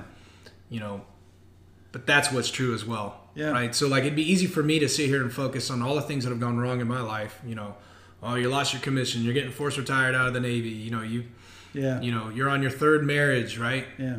Uh, your kids, you only see them two weekends a month and every other holiday, and you know you pay two thousand dollars a month in child support, and I could, Clayton, I can go on, man. Sure. What else is true? That's great. I got a great marriage. I'm in a good relationship with God that's Yeah. working in my life. I'm I'm saving lives. This Yeah. podcast is probably going to save somebody's life that's going to reach out Yeah. that needs to talk to somebody. You know, what else is true? And that's the focus we need to have. Is like, yeah, we could have all these things that Yeah. you know. It would be very easy for a guy like you to say, "Man, I just need to go get this job and my political science degree." Yeah. because That's the Yeah. safe. That's the safe net, Yeah. right? It some is. would say guts. Some would say courage. Yeah. You call it a calling. yeah. Uh, but what else is true? There's Yeah. so many good things in your life, but you just have to shift the paradigm, shift that focus Yeah. to what is actually working in your life, and then do more of that. Yeah. Do more of that. You're right, man. I, I kind of said it this way that, you know, there's two paintings that are being drawn for us all the time. One is the painting the devil tries to draw for us that shows our future, and our future is always based upon our past mistakes. Well, you were abused. You you didn't have a good upbringing. You made mistakes. So here's what your future is going to be look like because of the things that are in your past. And yet God draws us a picture that says that I am able to do immeasurably more than you ever ask, hope, or imagine, according to the power that's at work within you. It's Ephesians three twenty. Mm-hmm. He says your future is determined by what I say it is and the power that's at work within you, right now, not your past. I said you've got two paintings, but you get to decide which one you put on your wall. And I see some people that take that picture of the enemy that says, here's your past and all the ways that'll limit you. And not only do they put that painting on their wall, they make whole art museums. Well, look what happened here, and look what all my friends did over here, and look at all the mistakes that I've had here. So, of course, my life is going to be a mess. Mm. And the problem is not that they had a bad past, the problem was that they put that painting on their wall. And yet God says, if you put my painting on your wall of your future, like I'm painting a picture of your future here, and it's with me, and it is a blessing and abundance. If that's the picture you choose to put on your wall, then that's what you look at every day. And just like you said, that's where you're moving towards. Self fulfilling prophecy. It really is. It's a God fulfilling prophecy. Well, yeah, right. Yeah, Yeah. it's it's but it there's a part that I have to play in that. Mm-hmm. In order for that painting to get activated in my life, it requires my faith, and my faith is often built on what I look at the most. I've got two questions. Yeah. I think that's pretty powerful. I'm not done yet, but that's pretty Yeah. powerful right there. Um, Yeah. So two two things I definitely want to ask you, and uh, then we'll probably wrap up. Um, if you were to send a message to somebody listening right now that uh, is on the fence, or maybe they don't know God, they don't know Jesus, and they're kind of reluctant, what would you say to that person that may bring them closer to being saved? You already did. You deserve love. Oh, wow, yeah, It's the same message. yeah, not because you've earned it, but because it's been freely given to you. And God loves you more than you could ever imagine. And He has given an invitation of love to you. He sent His Son to you to die, to take all of your mistakes, all of your past, all the stuff that the devil painted that picture of, Jesus already took on His body and did away with it on the cross when you look at the cross and Jesus on the cross, it's not just Jesus on the cross, it's my sin, it's my imperfection. It's all on there, dead, done away with. And when he raised again from the dead, he showed us that we can not only have victory over our past, but we can have a new life in him. And that's what I would encourage people with is you deserve love and there is like a waiting invitation for you to respond to just to say, I receive the love that God has for me. And when you experience that love, it suddenly helps you realize how much stuff is maybe in your life that's not that. Mm. And you begin to unload, go, well, this doesn't sound like love. If it doesn't sound like love, it's not God, because God always sounds like love. So these things that I'm hearing in my own head, these things that I've surrounded my life with, if it doesn't sound like love, I'm getting rid of it mm. because God is love and I deserve love and God loves me. So why put up with any of these counterfeits that are trying to be less than what God is? So you don't have to fix all your stuff. Almost chose another word there. You don't have to fix all of your stuff and then come to God and Him go, okay, you're good enough to be in my family. Doesn't work that way because there's not enough fixing you can do. It's responding to the invitation He's already given us and saying, God, I haven't done anything that would deserve that would earn this, but you've given it freely, and I receive your love. I give receive that. Yeah, That's that's good. it, man. Last question. I ask everybody Yeah. this question. I'm always intrigued by the answer because they they go in like so many different directions. Okay. Uh, so it's very interesting for me with everybody's different response. And I have a philosophy that I've worked through, and it makes sense to me. It may make no sense to you, but Okay. uh, for a lot of years, I was really worried about my legacy. Hmm. Right. Uh, you know, officer in the Navy, whatever that looked like. You know, the house, the whatever. You know, worried about what I was going to leave behind in the history books that would say if you Googled my name, like what that legacy would be. Right. And then what happened in chasing that legacy is that I was so worried about my reputation that I probably dismissed my character and honestly forgot about my value system. So if you work it backwards, like your Yeah. value system, you know, your beliefs, Mm-hmm. what what makes up your your core values forges into your character, Yep. which then provides into your reputation and then ultimately your legacy. But if you Yes. didn't, if you just worried about your character and Yeah. and uh, values, Yep. I think you're, what I've seen to be true in my life is that I don't have to worry about my reputation or legacy at all. That's great. It just happens automatically. Like Yeah. so, when I when I counsel sailors and when I talk to people, I'm like, hey man, you're so worried about your reputation and legacy. Like just worry about your character right now. Yeah. Like just just worry about your character. So the, the question is, if when Clayton Ritter passes, or if I were to write this in this book right here, like, and I'm not going to put it on the podcast, and you'll never know. I'm just going to write it right here, like this is Clayton's character after our conversation, and Yeah. this is how I judge his character. Not, Yeah. not judge, but these are my thoughts on your character. Yeah. What would you hope that people would think is Yeah. your character? Yeah. It's a great question. You know, character and reputation are not always the same thing. Mm-hmm. Your reputation is what other people think of you. Your character is who God knows you are. Mm. And so I know which one of those two things that I'm more focused on. So you say work on your character. If you take care of the character, the reputation eventually will take care of itself. Mm-hmm. There's a, a story. Oh gosh, I'm going to get biblical on you here. No, it's good. It's part of your character.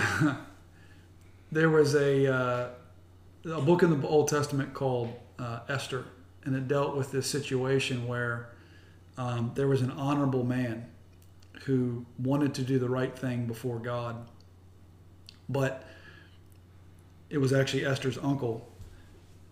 But he had somebody that had it out for him, and he kept spreading lies about him. He was ruining his reputation, potentially at the cost of his own life. But this man made sure, Mordecai is his name, made sure that he was staying true to who he knew he was supposed to be and trusted God for the rest of it. And the guy that was spreading the lies, his name was Haman, ended up suffering the very fate that he intended for Mordecai. Hmm. Because Mordecai says, if I just trust God, then eventually my reputation will take care of itself. Daniel was the exact same thing. Daniel refused to bow to the idols of his Babylonian captors. He refused to um, denounce God at the risk of his own life because people were lying about him. And in the end, the same thing happened. The very people who were trying to throw him in a lion's den, trying to put him in a fiery furnace, they suffered the fate that they intended for Daniel, and Daniel was lifted high and honored. Daniel never tried to lift himself up, never tried to honor himself. He only stayed true to who he knew he was, stayed true to his convictions that were godly convictions, and his reputation take care of itself. So for me, I want to be more like Daniel. I want to be more like Mordecai. I want to not worry about what everybody else is saying about me, but I want to keep clean hands and a pure heart. The mm. very thing God told me about keep clean hands and a pure heart, and I will take care of the rest. And so when you look back at my legacy, I think I would love to um, have a legacy where I'm remembered less and Jesus is remembered more.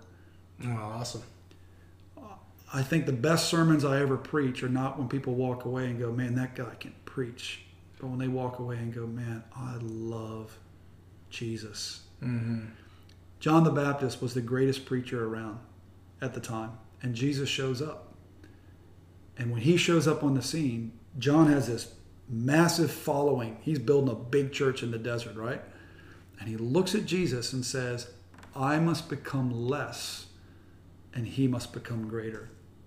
You don't hear that a lot, do you? Mm. He's saying, My legacy needs to go away so that his legacy can come. My heart is to see my legacy become his legacy. So at the end of my life, people are pointed more to Jesus than they are to me. I don't want monuments to Clayton Ritter.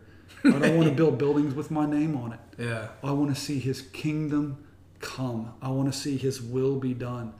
And at the end of my life, when they lay me to rest or whatever, there is a kingdom that shows for that. I want to see a people so powerfully filled with the Holy Spirit that they are operating in their spiritual gifts. And we see apostles and prophets and teachers, evangelists and pastors who are leading this movement much further beyond me.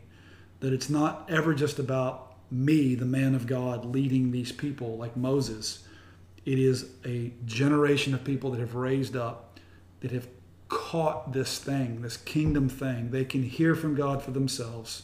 They know their own spiritual gifts, and they are moving powerfully and taking back ground that the enemy has stolen in people's lives for too long. So I I become less. I think at the end of my life, I would like my legacy to keep getting smaller. It's kind of weird, isn't it? It's powerful. Yeah, and his legacy to grow.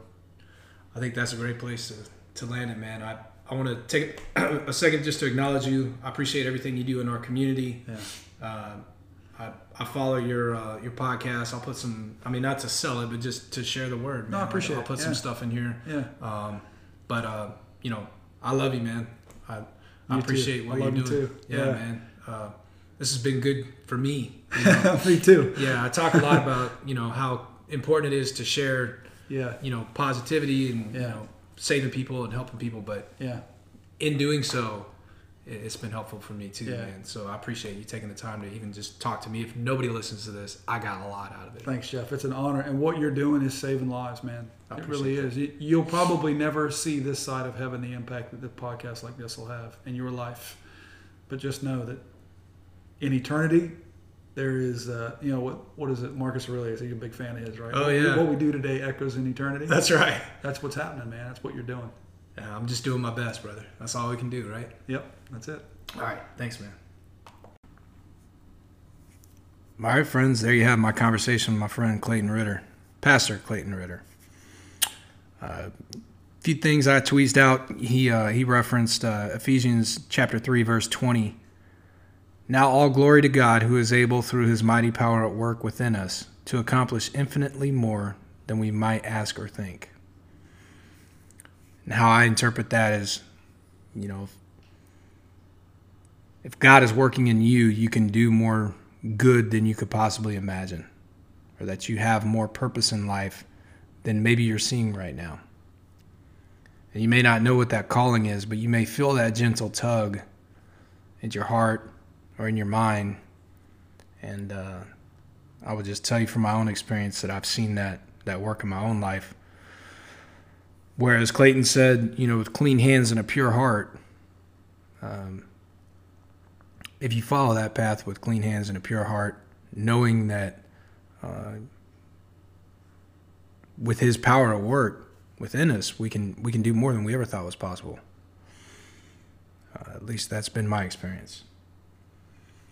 And another thing I'd like to tweeze out or point out is Clayton said, God doesn't want acknowledgement, He wants to be experienced.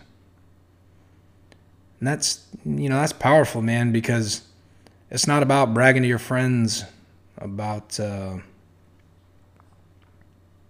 anything you've done or any accomplishment or anything you think is cool or Instagram photo worthy. You know, it's about having that relationship. Everything is relationships. I've talked about that on the podcast before. Everything is a you're in a relationship with everything in your life.